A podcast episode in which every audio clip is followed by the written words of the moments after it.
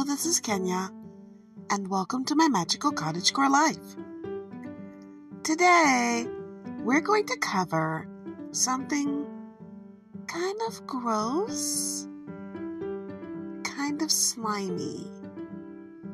And I'm not a fan of gross and slimy, but I just found it so interesting.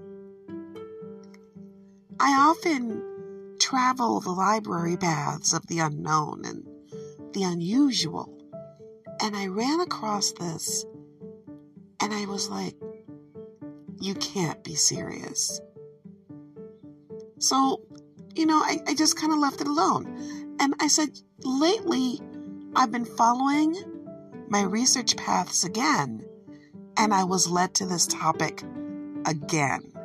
And I decided to really investigate it and I found it fascinating. Now, I know cottage core, goblin core, all the cores are mostly nature based.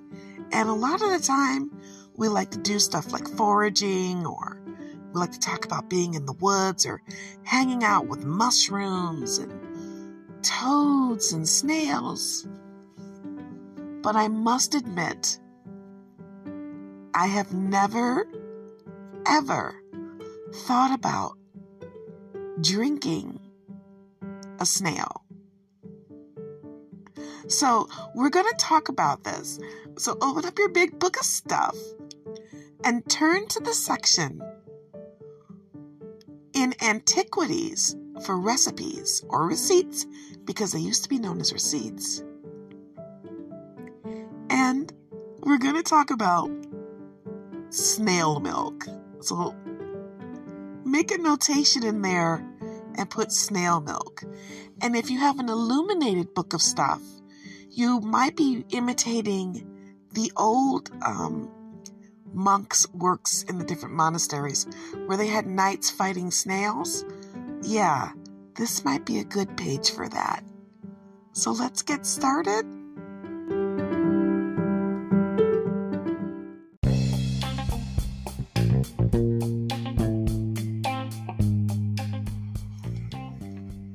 Today's episode is brought to you by Soul, the Juke Joint era. Join us for the next evolution of the Soul Supper Club series. The Soul Supper Club series invites you to a seat at my ancestors' table. This culinary essay is a celebration of music, community, food, drink, and history. On June 5th, we will dig deeply into the culinary history of the African American diaspora, paying homage to the Juke Joint. The history of the juke joint began as community rooms set up on many southern plantations as hangouts for captive Africans who weren't able to leave the premises to socialize elsewhere. Similar spaces were often provided at places like work camps, including lumber, levee, and turpentine camps. As time progressed, this idea evolved. As segregation and Jim Crow laws loomed over the very existence of African Americans, underground places to socialize and unwind began became commonplace. These establishments were also performance venues for jazz and blues acts that weren't booked in white establishments. The juke joint was also prevalent during the times of Prohibition. The juke joints had moonshine flowing in a time where alcohol was prohibited, giving African Americans access to food and lively music Dishes like fried chicken, barbecue, greens, beans, and sweet potato pie were on the menu. Inexpensive cuts of meat, harvests from local sharecroppers, catfish from the creek. Food that was accessible was highly seasoned and served up hot.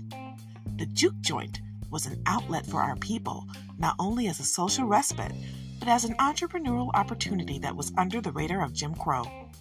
We present Soul Juke Joint, an immersive culinary experience that channels the spirits of our ancestors who defied adversity in the name of a good time.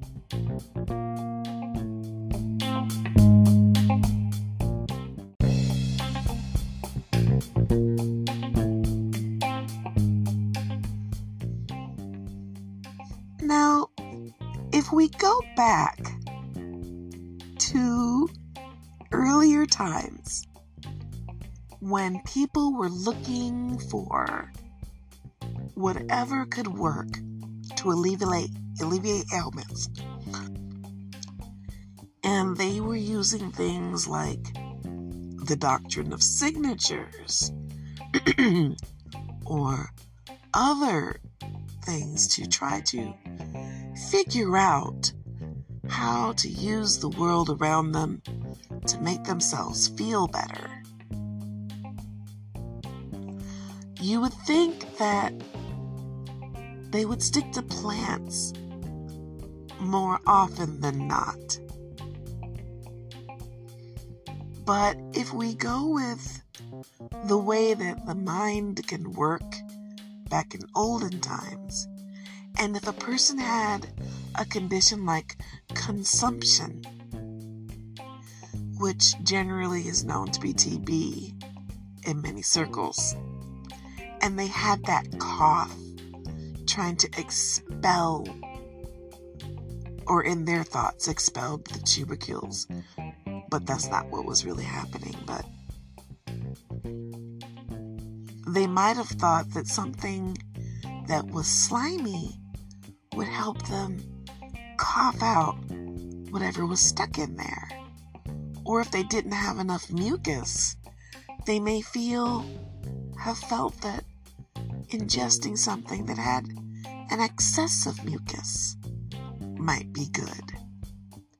Work with me. We're, we're getting to a point here.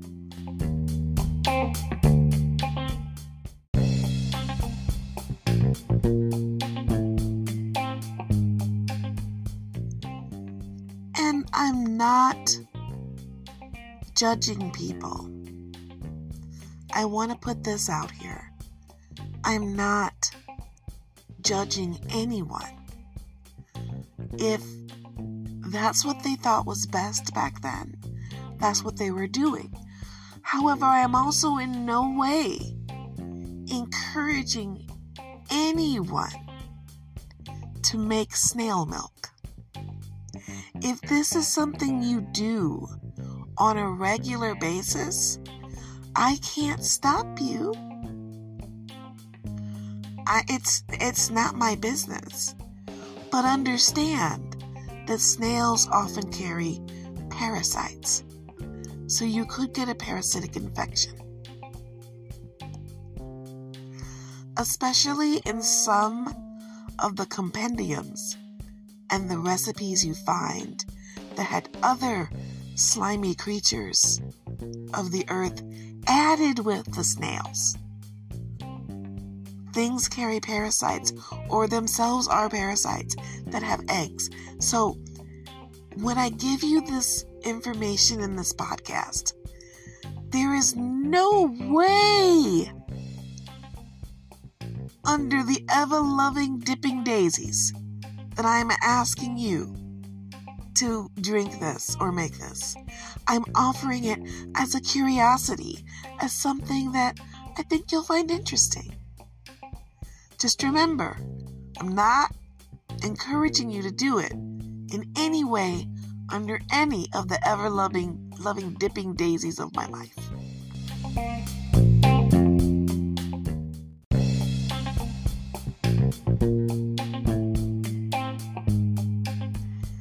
And to be fair, many people enjoy snails.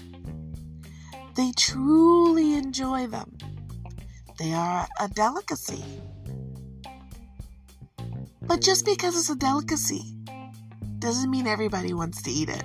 And I know people who love snails. I know them in real life. They love them. They they buy them in the gourmet restaurants and grocery stores. They serve them with a little bit of butter or a little garlic and they go to town. They enjoy them so much.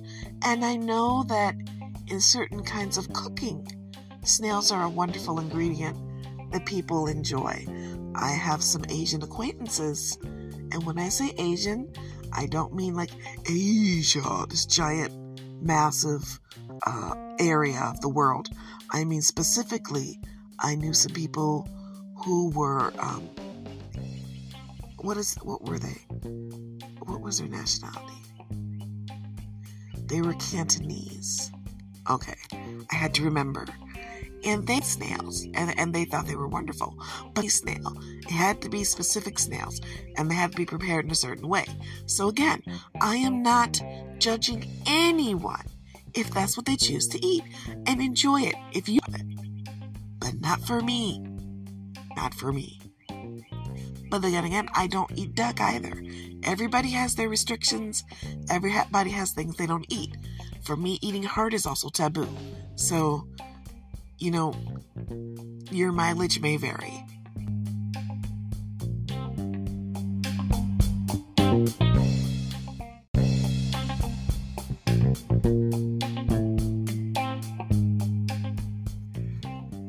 Did you know that for some people,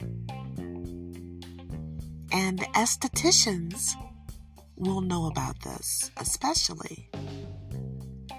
Snails are used as part of facials, facial treatments, spa treatments, in order to moisturize the skin and to help fight the effects of aging, allegedly, and to help with wrinkles. So, again, snails are still being used by people as a form of physical treatment or remedy. In this case, I can't attest to the efficacy of these treatments. I just know they exist and you can pay for them. So, there are many people who still are definitely using snails as part of a treatment for human concerns. So it's not just about food. It's it's also about using them as some sort of remedy.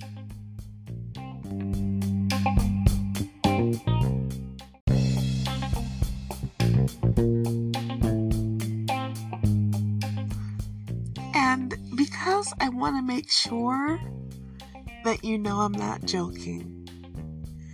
And if you want to try it, I want you to have the ability to indulge in this if it's something that interests you. There's a company called Holy Snails. And they take that the the excretion of the snails and they sell it as a beauty treatment. So we're getting closer and closer to the topic um, that we first teased about. We're, we're getting closer and closer. First, we are talking about eating them, and then using them as a beauty treatment. And, and now we're talking about how to buy them without having them to, on your face directly, but buying them from a company that has something like the mucus available, like holy snails, even in uh, department stores. They have another product that has uh, snail product. It's um it's a snail treatment that you can buy. And I think they have it at Target. I'm not endorsed by Target, by the way. But yeah. If this is an interest of yours, you can do this at home. I do recommend if you're doing anything, buy it pre done because you don't want to grab parasites that may be present from your garden.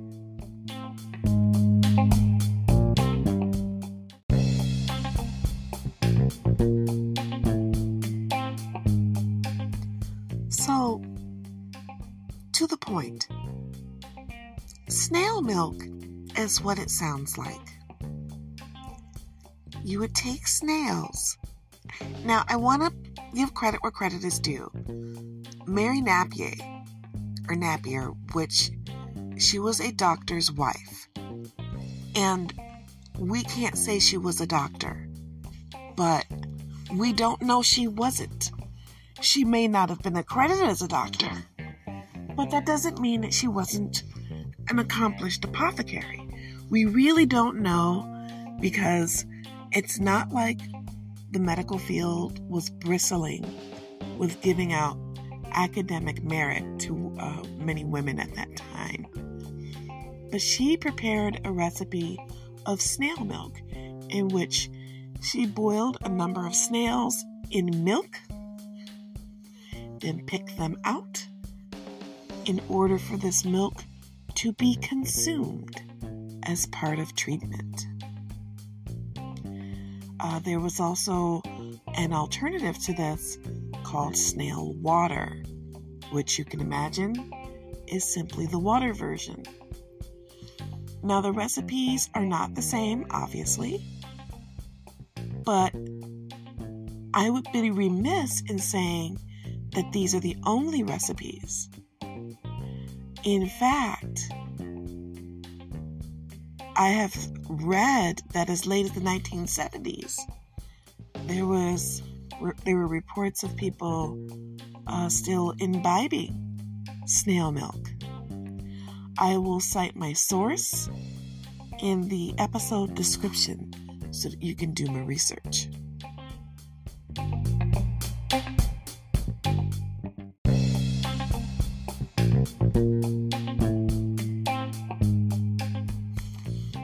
The reason I'm not giving I'm not giving the um the exact recipes is because I really am not encouraging people to do self medication with wildlife. I, am just not. I don't want you hurting innocent sla- snails, and I don't want you hurting yourselves trying to practice remedies in this way. And that's how I'm protecting both of us. We don't just put things in our mouth. We talked about that. I'm not a doctor. I'm not a certified naturopath. I'm not a certified herbalist. So I am definitely not giving you treatment options. A good example of what not to do would be back in July of 2020 when a Facebook post got out of control and had people believing that mixing snails water with evaporated milk would stop stroke. So, again, don't just do things because you read them or heard them on the internet. Please, especially with snails. Ew, just don't. Just just don't. I'm trying not to be judgmental, but ew, don't do that. That milk is for pie. Leave that evaporated milk alone. That milk is for mac and cheese, not snails.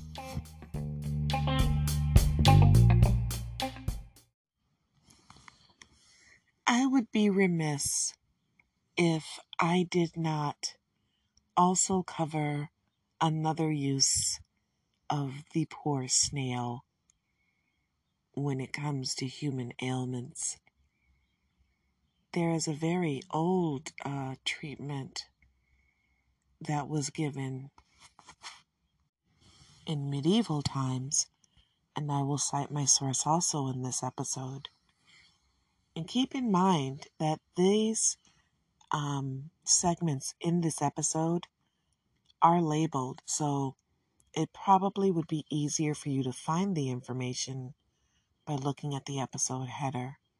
But this particular translation by um, by Claire Burridge, I believe it is, B U R R I D G E, uh, talks about making a poultice for the eyes. for the eyes. and it's ground up snails, bay leaves, frankincense, and gum mastic. And I'm not giving you the proportions. I'm not giving you how to use it because, again, I don't want you just putting things in your eyes. Remember, parasites. Plus, we don't just put things in our eyes. The skin is an organ, our eyes are organs, and they are openings not just to the soul theoretically or ideologically in a spiritual sense, but they are also openings to our body. And we don't want to introduce things into our body through anything that could hurt us.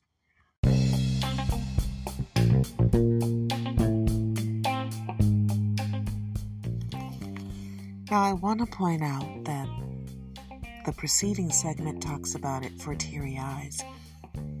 And I told you don't do this and don't put it in your eyes. The application of the poultice doesn't actually go on the eyes, it goes on the forehead. But that doesn't make it any better. You're probably asking why is it that there's such a fascination with snails? And and what is it that the ancients and the modern people who study them and study biology and cellular repair are finding so interesting about them? Well, there is research being done. And, you know, we sell the ancients short a little bit. They often would find out things by trial and error. But keep in mind the error part of that trial, where people did die a lot of the time. Some things that worked. And they are finding in certain studies that there may be, and I said maybe, merit in the antimicrobial properties of snail slime or mucus or mucilage. Um, I don't know about the snail venom. Yes, snails have venom. And they are also finding things like possible cellular repair properties. But I am not a scientist. I am a citizen scientist but I am not an accredited peer reviewed scientist. I am a layperson. So I'll leave that to the experts to suss out. And I just present this as more information for the curious and the intrigued. I know this episode has been long. I'm not feeling well, so we're going at a snail's pace. You knew it was coming. There had to be a mom joke. It's been a minute.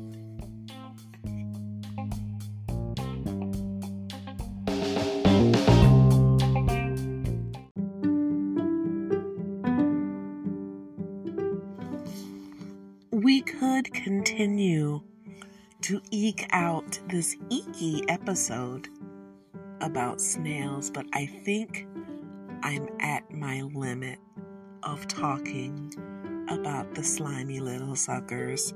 They're not something that I look for when I go into the woods and into the forest and into the meadows, but they seem to always be there and I even have them in my garden. Trust me, my strawberry patch is evidence that they are there, as are my collard greens and my pak choi. But I will also say this they can, they're just not my cup of milk.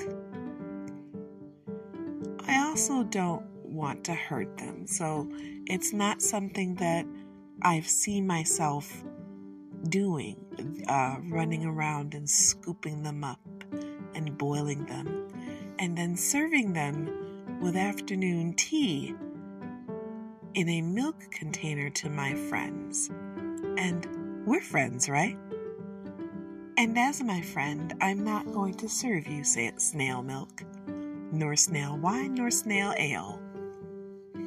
But if you'd like to eat snails at a restaurant with me one day, I will still count you as a friend. But I will keep my plate far away from yours. And while it is very American of me to say that, very Midwestern, and I don't have the most cultured of palates, I will say this. I respect and enjoy being able to respect your right to eat whatever you should wish, just maybe not in my milk. I will look forward to seeing you here again on my magical cottage core life.